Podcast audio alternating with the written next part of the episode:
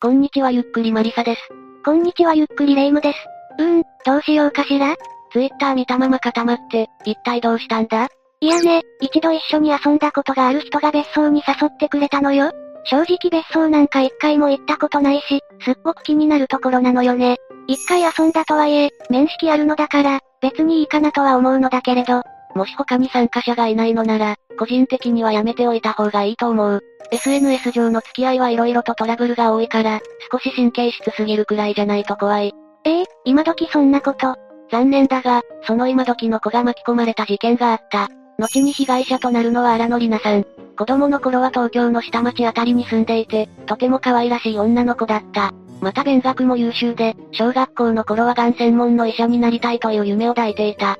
素敵なお嬢さんね。ああ、一人でも多く癌にかかっている人の命を救うところが、かっこいいと思ったからなど前向きな理由を卒業論文に書いている。ただこれの背景にはエリートの両親の影響もあるようだ。ご両親もお医者さんだったの？ではなく、荒野さんの父親は、外資系製薬会社勤務のエリートだった。社会的にも成功していた彼は、家族と共に後に文京区のタワーマンションに引っ越している。対面を気にするほどには出世と収入があって、子供にも期待をしていたのかしら？おそらくな、それで荒野さんは高校からは、港区赤坂にある完全中高一貫の女子校に通うようになった。港区の中高一貫ってなんかすごそうね。想像通り、ここはいわゆるお嬢様学校だ。荒野さんはここでも物事をハキハキ言う、明るい性格から人気者になったそうだ。当然、スクールカーストは一軍。美容意識も高く、よく目立った。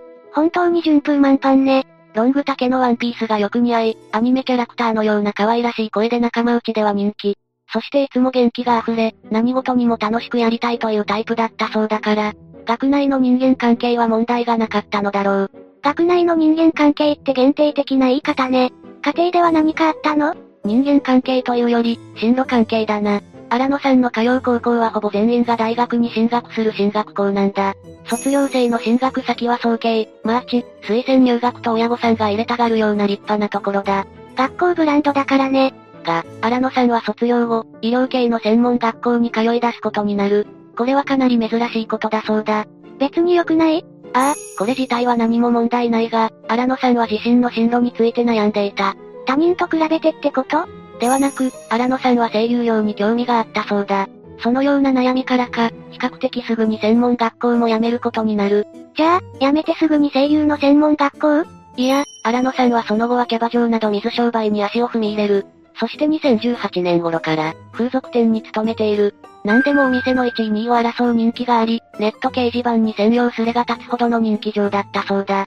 まあ、学費のために覚悟して、数年勤める人もいるから、そう責められることじゃないわよ。そうなんだが、荒野さんが風俗まで行った理由には裏がある。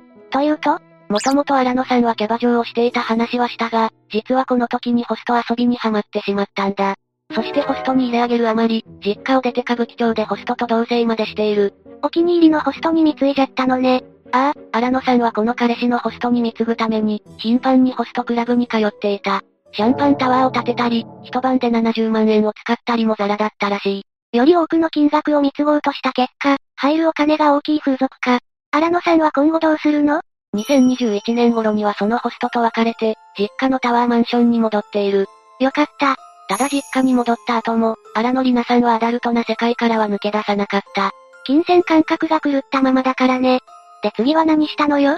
荒野さんは FC に動画で、アダルト系の同人モデルとして活動し始めた。2021年2月から2022年6月までに、数十本の作品に出演していたそうだ。ちょ、ちょっと、これマジ？さすがに不特定な話ならまずくない？そのあたりは比較している人もいるが、あくまでそういう活動をしていた程度に考えてくれ。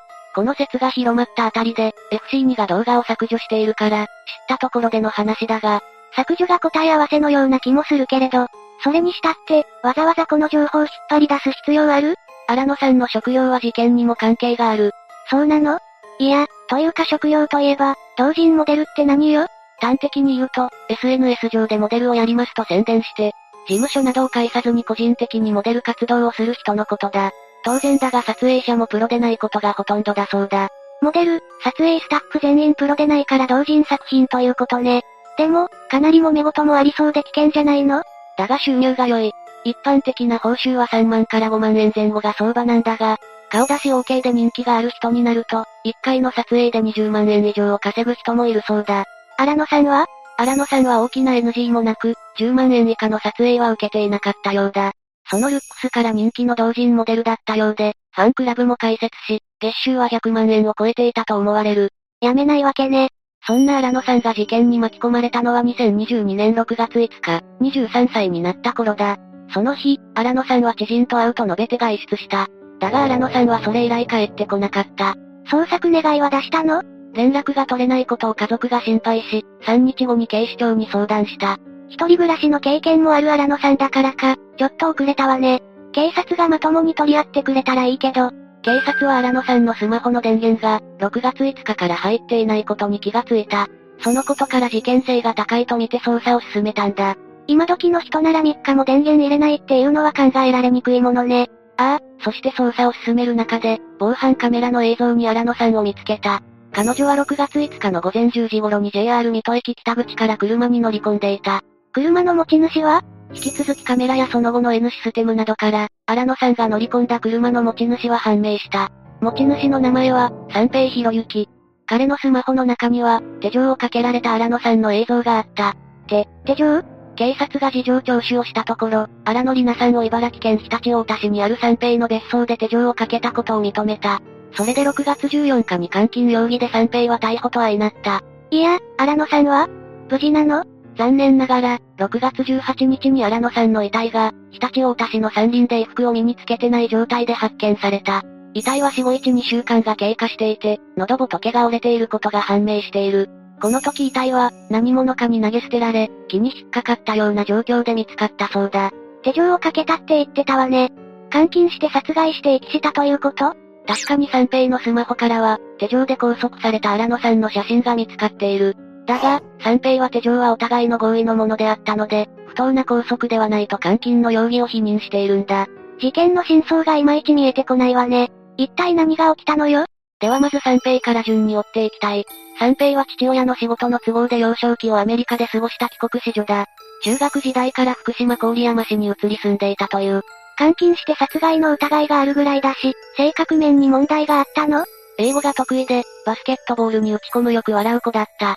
ただ一方で、会話が噛み合わないから話を聞き返すと急に怒り出す粗暴な面があった。コミュニケーションが苦手だったの？それもあるだろうが、根幹に暴力的な一面があった。中学生になった三平は腕力も強くなっており、家庭内で暴力を振るっていたそうだ。街中に響き渡る声で怒鳴り合ったり、物を投げたりと近所では有名だった。このまま行くと高校では大変なことになりそうね。いや、三平は高校では、教師から見ると落ち着いていたという話だ。プライベートを出さない秘密主義者であり、家庭の不和を外に出さなかったため、温厚なおとなしい人間と周囲はみなしていた。色々と改善したということ？あくまで外に出さなくなったということだ。三平が通っていた学校は男女比が偏っており、男が多かったのだが、この少ない女性とに対して三平は問題を起こすことがあったという。そりゃ、簡単に治らないわよね。こうなると内心も良くなさそうだけど、進学できるの？その後の三平だが、日本の大学ではなくアラバマ大学への海外留学を行った。おお、海外留学。父親がエリートゆえに送り出した感じかしら？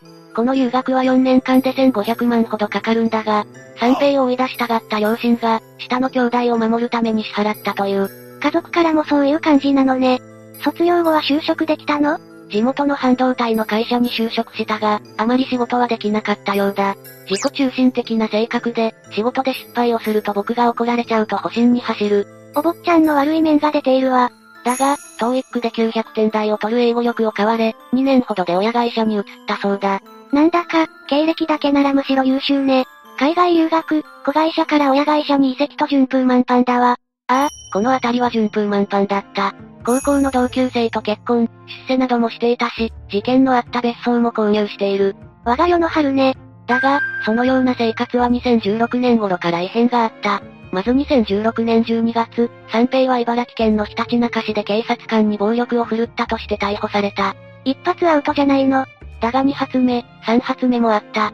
年が明け2017年1月5日、32歳の女性の首を、背後から腕で絞めて怪我をさせたとして逮捕。荒野さんも首だったわね。3回目の逮捕は2017年1月25日。26歳の女性の背後から抱きつき、また首を絞め怪我をさせたとして逮捕された。首に異様なまでにこだわりと、犯罪か。結婚して、就職しても暴力傾向は収まらず、前科三犯というのは恐ろしいわね。まあ、わいせつ事件については慰謝料を支払い示談になっているんだが、これは三平の両親が相当な金を積んだという話だ。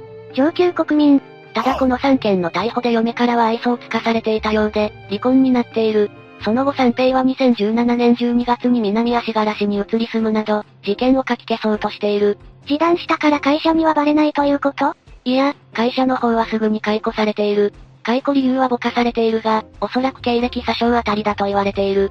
そりゃ大企業なら普通に調べるでしょ。ああ、それからの三平だが、住宅街にある家賃7万ほどの 2LDK アパートに移り住み、週末になるとたまに別荘を使用する日々を送っていたようだ。当然だが、単に宿泊するのが目的ではない。本当の目的は三平自慢の地下室を使用することだった。地下室？全面コンクリートで、窓も何もない地下1階だ。三平はこの地下室で粗暴な一面を解放していたようだ。それに引っかかった相手が荒野さんということね。ああ、もともと二人はツイッター上で知り合い、2022年2月頃に一度目の撮影を行ったようだ。すでに一度目があったのね。この時は何か問題があったの？あえて言うならば三平が指定した金額が低かったことだろうか。荒野さんは10万円以下の依頼は拒絶していたが、三平は6万円で依頼を出していた。この時荒野さんは断ろうとしたらしいが、結局依頼を受けている。無事に帰れているあたり何もなかったということね。ああ、ノーマルな撮影内容であったが荒野さんも、三平も満足できたようだ。そして6月5日は2倍の12万円で撮影のオファーを出した。荒野さんはこれを受け、事件の起こった日に別荘に行ってしまったのね。そこから三平は地下室で荒野さんに手錠をかけて、撮影を行い、何らかのトラブルが起こって荒野さんを殺害。そして、以前から見られていた保身によって遺体を遺棄したのだろう。これが殺人と遺体遺棄の真相ということね。なんだが、これを殺人事件と見るかは荒れるところだ。無論、同人モデルとの撮影は金銭関係で揉めることがあるので、三平がとっさにカッとなって締め殺したというのは十分にあり得る。それ以外に何かあるの？単純に SM 中の事故という線だ。荒野さんが骨折した骨は折れやすい。思わず力が入って、うっかり殺してしまったということもあるのね。警察側も現状はそちらで見ているのだろう。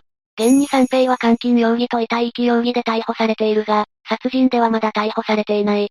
過去の判例からあり得るとすれば、過失致死罪か傷害致死罪だろうか。どちらにせよ捜査の進展待ちということね。事件としては一旦異常だ。同人モデルって儲かるけれど、やっぱり色々大変なのね。中間搾取がないということは安全マージンもないし、交渉も自分でやらなければならないからな。三平のような力加減がわからない素人が無茶をした時、どうしようもない。本人が決めたことだから何も言えないけれど、こういうリスクは想定してなかったでしょうね。